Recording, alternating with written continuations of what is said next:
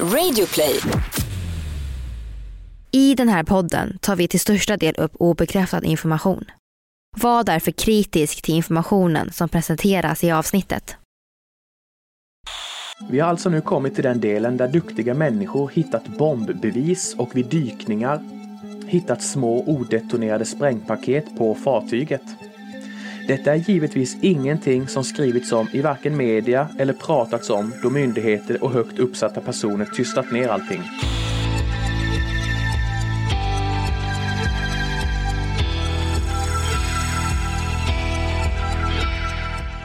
Ni lyssnar på konspirationsteorier, en podcast med Vivi och Aida. Och det här är en annan sida av historien om Estonia.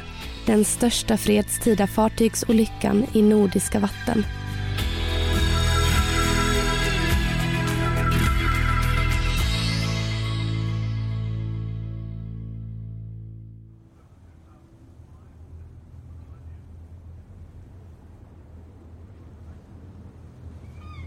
Det är en tisdagskväll i Tallinn år 1994. Sensommaren har redan blivit september månad. I kalendern står det att Dagmar och Rigmor har namnsdag. För några dagar sedan hade serien Vänner premiär i USA och Sverige har precis röstat fram en ny riksdag med Socialdemokraterna och Ingvar Carlsson som statsminister. Det är bra tider. I Tallinn i Estland trängs människor vid hamnen. Det är snart dags för avfärd mot Stockholm och Sverige. Ungefär tusen personer ska gå ombord på färjan som över natten ska ta dem över Östersjön till den svenska hamnen. Av dem är ungefär 500 personer svensktalande. Färjan de ska gå ombord på har kanske sett bättre dagar men för många är färjan det enklaste och billigaste sättet att ta sig hem. Början av kvällen är odramatisk för många Barerna är öppna och i kafeterian kryllar det av personer som vill ta sig en matbit. Vid omkring 11 till 12 på natten har många av färjans passagerare somnat i sina hytter. Men det stormiga vädret gör att många också sitter kvar i kafeterian och halvslumrar. Andra håller igång partystämningen i festlokalerna. Tyvärr kommer många av dem snart möta Estonias öde en hög duns ekar i kafeterian på det övre däcket. Klockan är strax före ett på natten. Flera chockade ansikten dyker upp efter smällen. Det är en blandning mellan trötta ögon och rynkade pannor. Ungefär kvart över ett på natten lossnar färjans bogvisir. Den är helt bortsliten. Det är den del av fören som öppnas för att ta ombord last på färjan. Att den har lossnat gör att färjan snart börjar luta och panik varvas med skrik. Det dröjer inte länge förrän smällen fortsätter i totalt kaos. De som är vakna måste hålla hårt i fasta möbler för att inte ramla omkring. Utanför de massiva fönstren är det svart. Det ramlar vassa föremål från alla hörn. Bestick, askkoppar, glas och porslin krossas mot golvet. Vattnet strömmar nu in i färjan och det går fort. Samtidigt har kaptenen en oroande konversation på kommandobryggan. Verkligen illa. Det ser verkligen illa ut det här nu, meddelar besättningen på Estonia till fartyg i närheten. Estonia, Estonia. Uh, mayday, mayday. Uh, are you uh, flying, uh, calling Mayday? Estonia, what's going on? Can you reply? Uh, this is Estonia. Uh, uh, kuka se on siellä? Då vet, man vet ju det att om en, ett passage, stort passagerarfartyg ropar mayday så då vet man att nu, nu är det någonting som händer. Så jag kommer ihåg att jag, jag bara drog på mig ett par byxor. Jag, jag hade inte ens skor på mig och inte ens någon tröja utan jag hade bara nattskjortan på mig och skenade upp till bryggan rak, precis raka upp för tänkte nu, nu är det någonting som inte är bra. Vid halv två på natten är det så pass illa att de få personer som kommer att överleva nu enbart har 20 minuter på sig att rädda sina liv. Klockan 01.48 försvinner Estonia från radarn och färjan är nu på väg ner i det svarta vattnet. Inte ens en timme efter första smällen så har fartyget försvunnit från vattenytan. Det är inte bara konspirationsteoretiker som menar att det här inte borde kunna ske. Faktum är att det här borde vara helt omöjligt. Det må ha varit dåligt väder ute på havet, men det var ingenting som var nytt år 1994. Vindar upp till 25 meter per sekund är mycket, men inte exceptionellt för den vältrafikerade rutten mellan Tallinn och Stockholm. Men misstankarna blir inte mindre ju längre tiden går. Snarare uppkommer fler och fler frågetecken som den officiella utredningen inte besvarar. Så vad hände egentligen med Estonia? Som gjorde att hon nu ligger på havets botten med flera hundra av sina passagerare. Det ska vi prata om idag när vi ska diskutera en konspirationsteori om MS Estonias förlisning. Det här är en podcast för dig som är intresserad av en annan version av verkligheten. En version som tar upp alternativa teorier, mystiska sammanträffanden och diskussioner om vad som kan vara sant.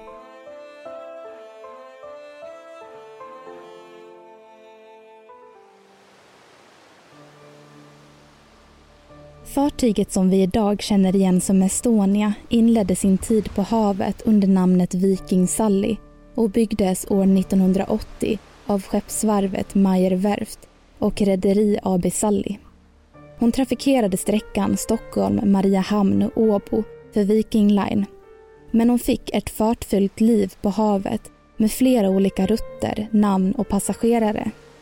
Och precis som fartyget bytte namn flera gånger bytte hon även operatörer. Från Viking Line till Silja Line och Vasa Line. Under 90-talet blev det svenska Nordström och Thulin som var delägare i Estline som tillsammans med estniska statens Estonian Shipping Company som köpte fartyget. Namnet var inte längre Vasa King, som hon senast hette, utan hon fick istället namnet MS Estonia. Det majestätiska fartyget skulle trafikera rutten Stockholm-Tallinn. Estonia var Estlands stolthet.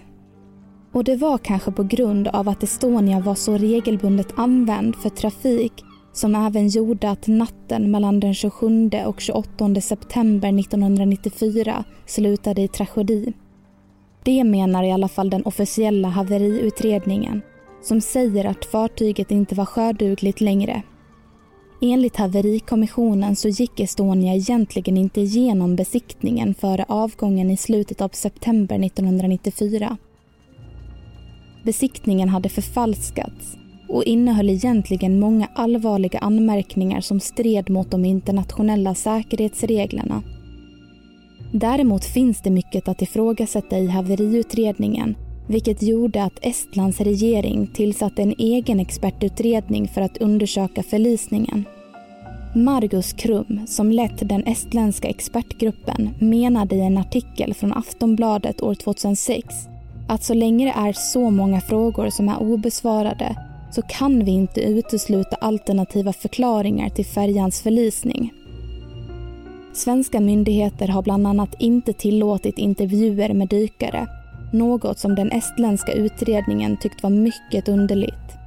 Och det finns egentligen ingen som undersökt eller filmat Estonias bottenskrov i sin helhet. I de videofilmer som tagits är skrovet inte inspekterat i detalj.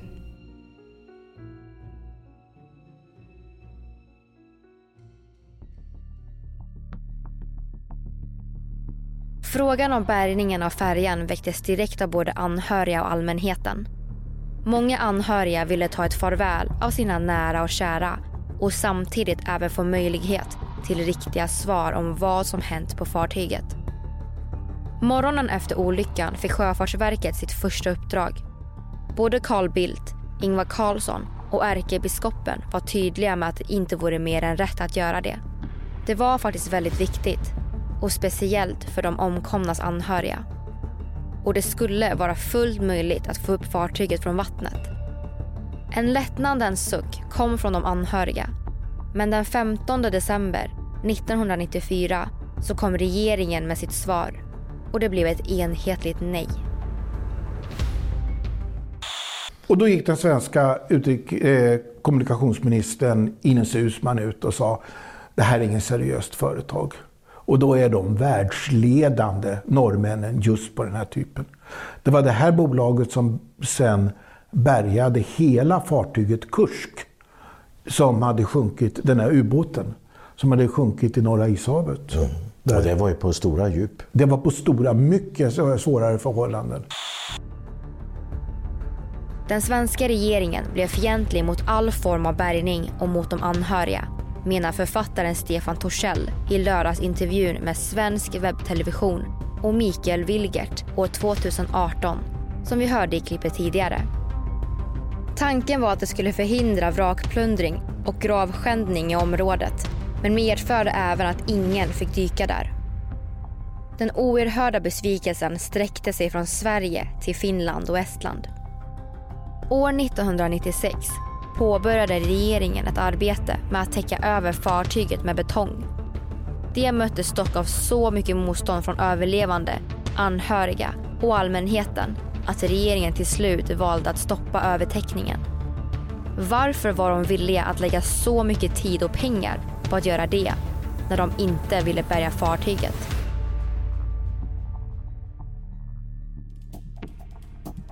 Det tog några år innan frågan väcktes igen. År 1998, fyra år efter olyckan, önskade man att i alla fall få hämta de omkomna från fartyget och från havets botten. Svar blev nej igen. Men varför?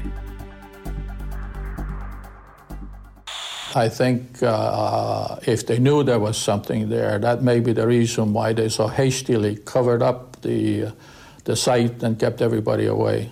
To me, it was uh, uncommonly suspicious that a country like Sweden, which is a democratic country and with all the values of democracy, would act as hastily as they did to cover uh, the, the wreck and not allow anybody there. Det verkade som om regeringen hade något att dölja. Varför var det annars så oerhört viktigt att ingen fick dyka på platsen? Och det är på det här spåret som konspirationsteorierna kring MS Estonias förlisning påbörjas. Det började uppdagas att Estonia hade använts för att transportera hemlig militär utrustning två veckor i rad före förlisningen den 14 och 20 september. Om det vore så att Estonia transporterade ytterligare krigsmaterial under katastrofen kunde det faktiskt förklara varför regeringen inte ville bärga färjan från havets botten. Att ta upp ett vrak från Östersjön med topphemlig utrustning skulle innebära att svenska myndigheter hade mycket att förklara och de ville antagligen att krigsmaterialet skulle förbli hemligt. Det började även spekuleras i om färjan användes för att transportera delar av en kärnreaktor under olycksnatten. I ett avsnitt av Uppdrag granskning om Estonia-katastrofen år 2004 diskuterar de om de hemliga förflyttningarna av krigsmaterial och huruvida tullen i Sverige var medvetna om den smuggling som pågick via Estonia. Lennart Henriksson och Stig Sandelin minns att de hemliga transporterna ägde rum. Men de högre cheferna vill inte erkänna att de mindes något. Chefen för Ericsson Access AB sa att de inte kände till transporterna. Men om det är sant eller inte vet vi inte. Något som vi däremot vet är att det här har hänt. Både den 14 och 20 september.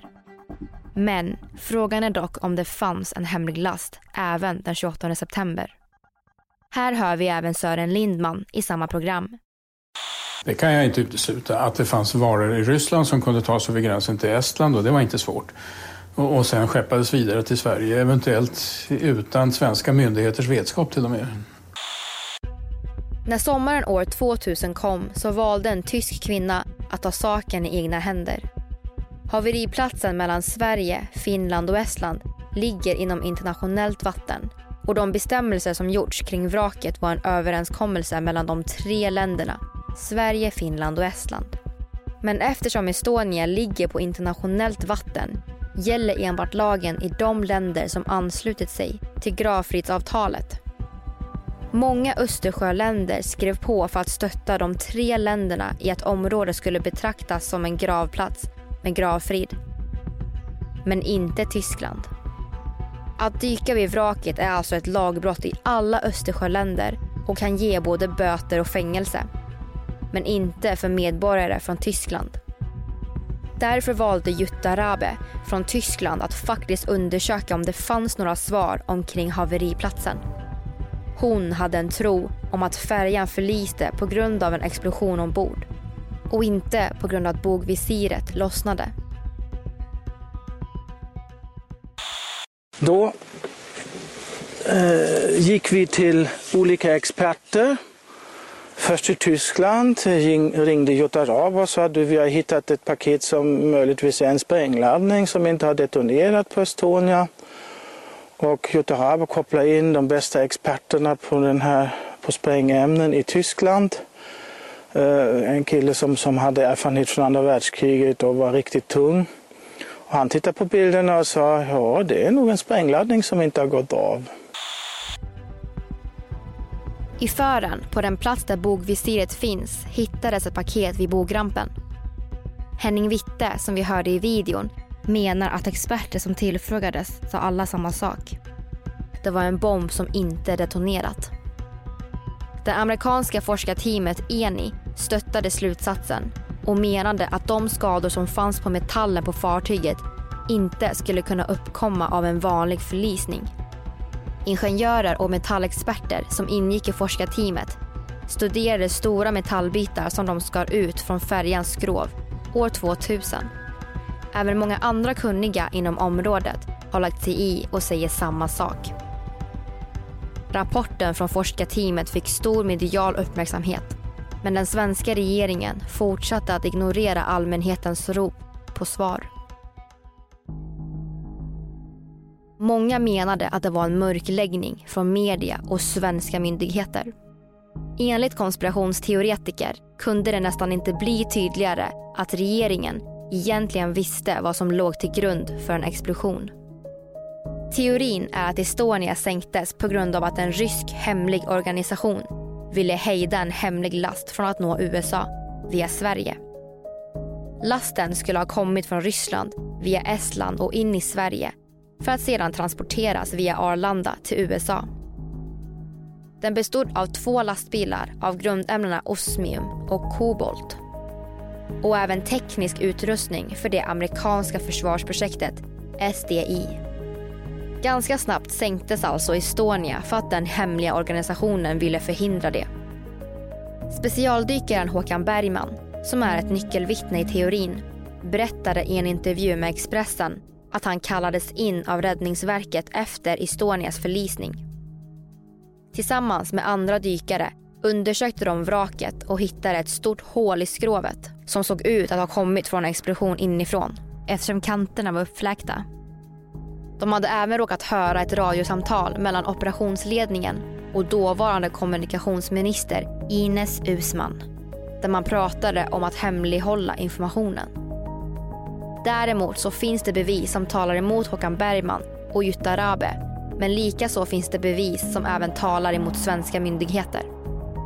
Efter katastrofen började rykten spridas om vad som orsakat det förödande slutet. Många andra teorier liknar Jutta Rabes och Henning Wittes. Att hela händelseförloppet var en stor komplott med påtryckningar och förfalskade vittnesmål och media. Både seriösa kritiker och fullfjädrade konspirationsteoretiker har alla uppmärksammat de stora bristerna i haveriutredningen. För många är den 28 september ett datum som påverkat och förundrat många svenskar i 25 år. Men finns svaret på vad som hände i Estonia i någon av dessa teorier? Eller finns svaret på Östersjöns botten väntandes på att någon ska hitta det?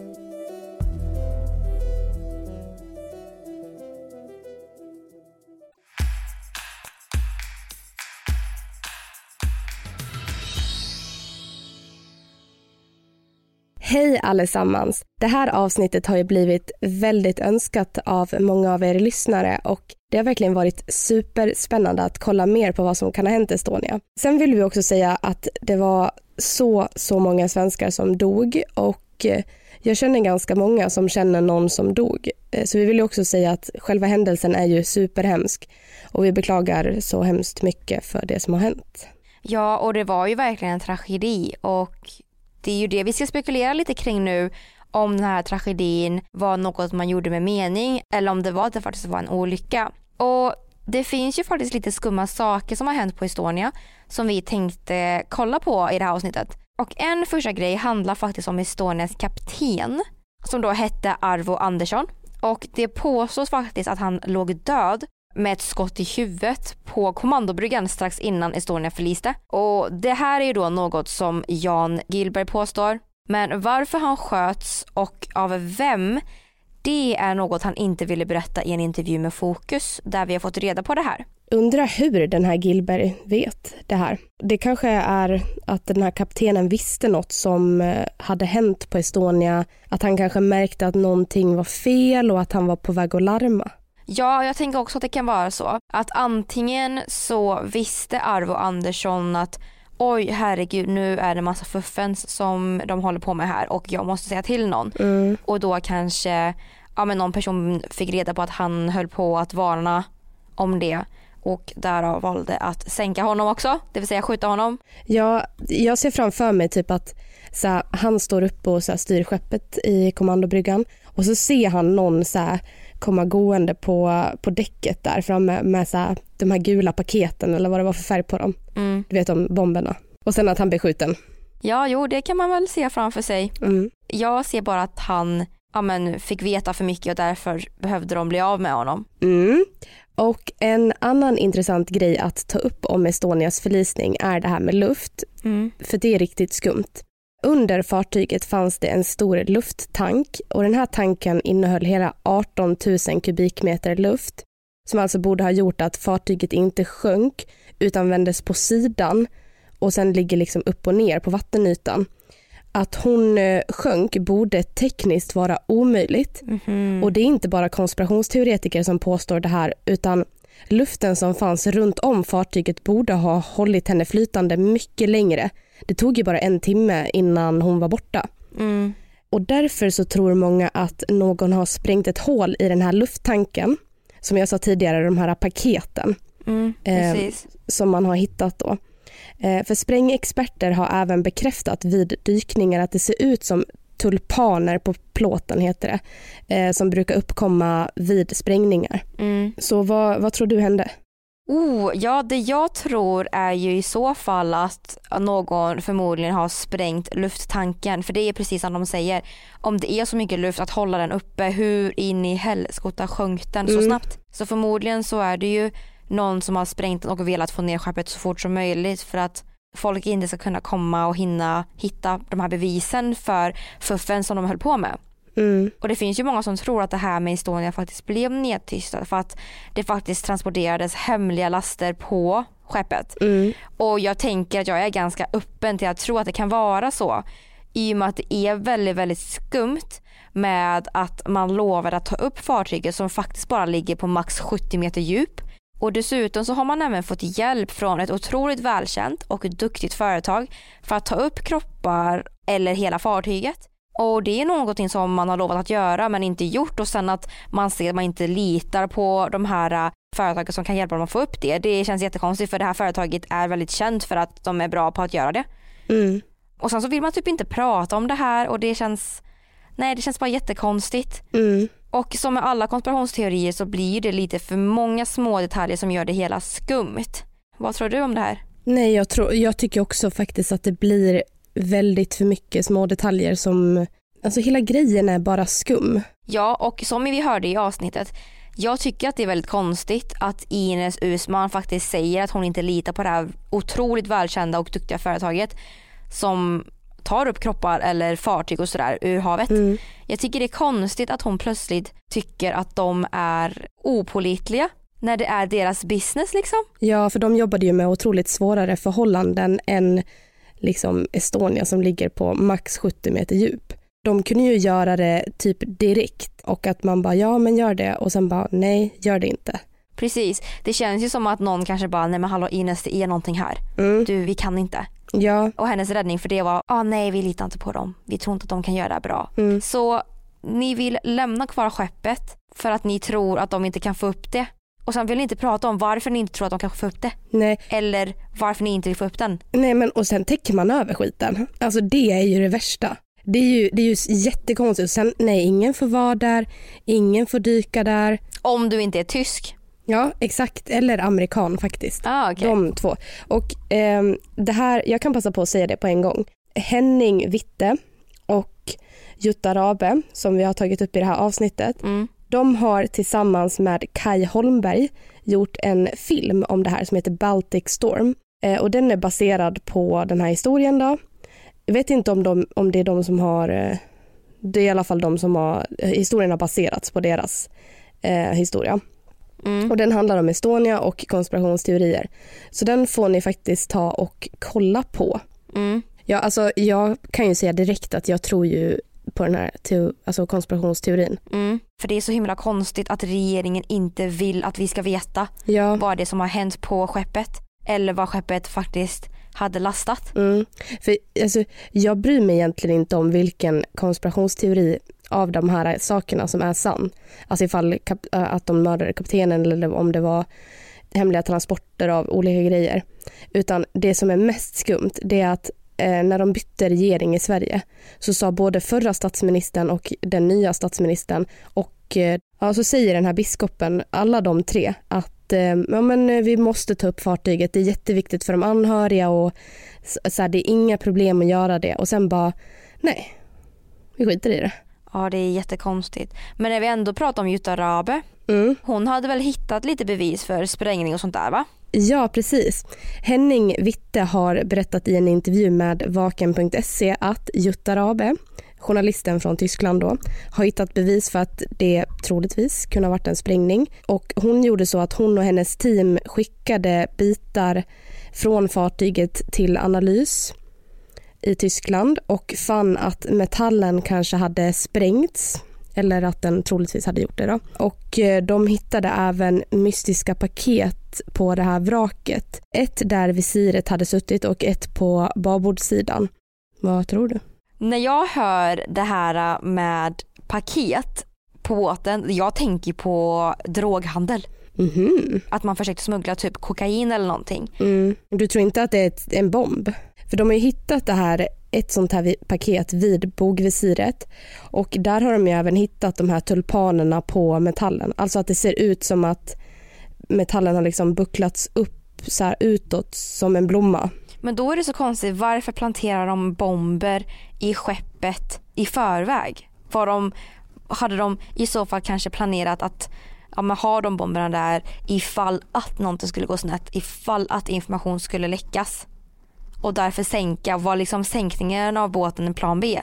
Hänger du med vad jag Ja, menar? ja, ja. Om Mm. det är en bomb, varför har man i förväg lagt in bomber?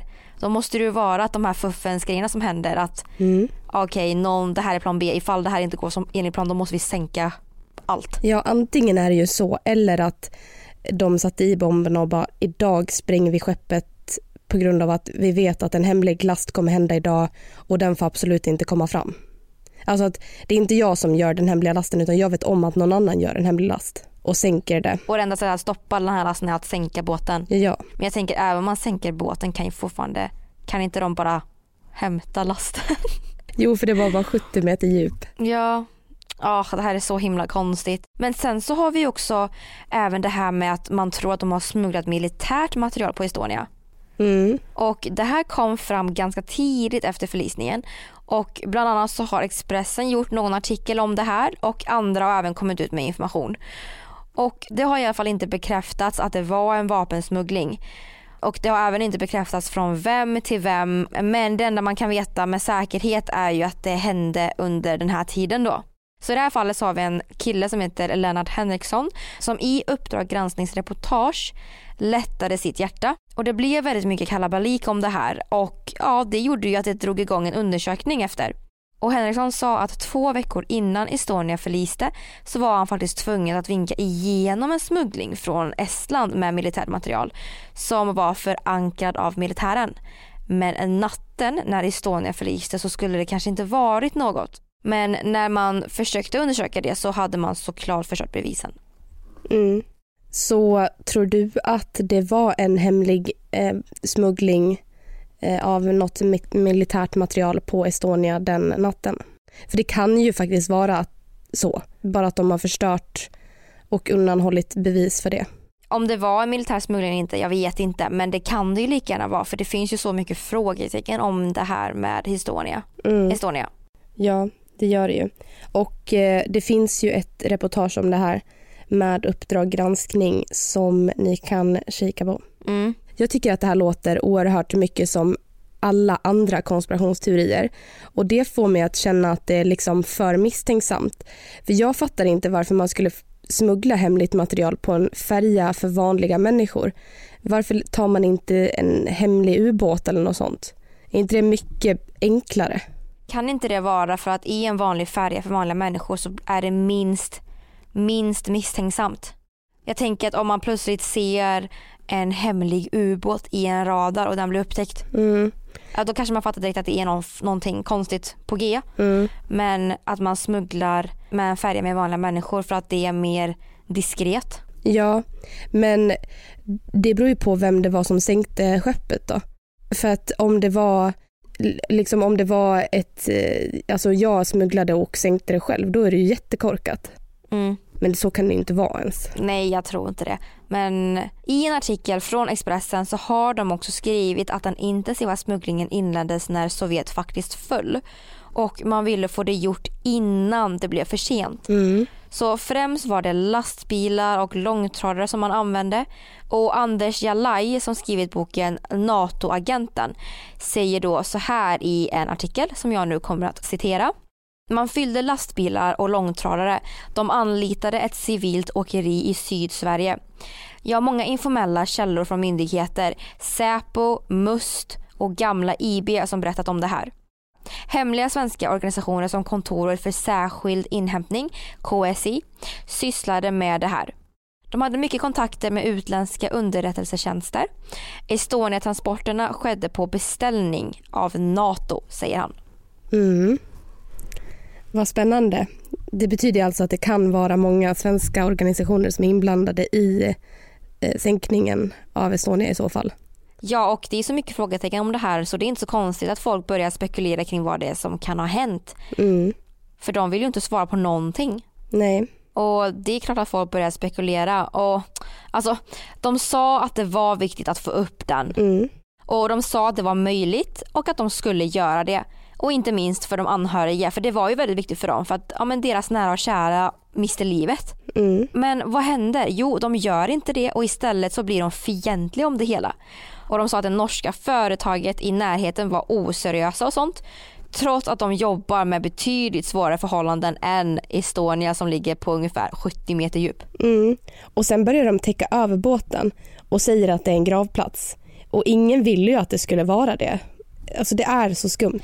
Ja, och hade inte folk demonstrerat och gått emot om det här så hade ju de ju täckt över båten. Och då undrar man varför vill de täcka över båten? Är det för att de vill göra det svårare för folk att faktiskt, du vet, smygdyka i området och faktiskt se vad det är som finns och vad det är som händer där? Ja. För varför annars vill man täcka över båten? Varför vill man täcka sina spår? Nej, alltså man täcker ju över den för att man gömmer sina spår i så fall. Och när det Ja, inte man vill bli av funkade med så... bevis. Ja. Jag tror absolut inte att det är för att de vill göra det till en gravplats i alla fall. Och det känns som att man gör mer skada än nytta. För när du täcker över båten, du kommer ju skada båten, du kommer skada bevisen, du kommer kroppa kropparna över kanske redan. Ja, men Mm. Ehm, man har ju inte heller filmat hela båten i sin helhet. Utan de klippen som finns är ju för sig. Mm. Och det är också väldigt skumt för att en sån här stor grej behöver ju dokumenteras. Inte för liksom att man ska titta på utan för att det ska finnas kvar. precis. Ännu en grej på listan. Ja. Men vad tror ni om det här? För det vore jätteintressant att veta era åsikter om Estonia. Mm. Och ifall ni tycker att vi har glömt att ta upp någonting så får ni jättegärna skriva till oss så kan vi diskutera det tillsammans. Mm. Men ja, jag och Ida håller i alla fall med om att det definitivt är något skumt med Estonia och det vore jättekul att veta om ni håller med oss. Mm. Ja, och nu börjar vi att nå poddens slut och innan vi avslutar så vill, vill vi bara säga att tack till alla er som lyssnar Och det hjälper oss oerhört mycket om ni faktiskt recenserar podden vart ni nu än lyssnar på oss. Mm. Typ podcaster om ni har en iPhone eller något sånt. Nästa vecka så kommer vi spekulera i om Obama var en amerikansk medborgare eller inte. Så uh, vi hörs nästa fredag hörni. Mm. Hej då! Hej då! Ni har lyssnat på podden Konspirationsteorier. Avsnittet om Estonia som gjordes hösten 2019. Mycket material i dagens avsnitt kommer från Uppdrag granskningsreportage om Estonia. Svensk webbtelevisions lördagsintervju med Stefan Torssell. Henning Witte och White TV samt Joakim Petersson och övriga svenska Youtube-kanaler och poddar. Alla källor till dagens avsnitt finns att komma åt via vår Facebook, konspirationsteorier. Vi som har gjort programmet heter Vivian Lee och Aida Engvall.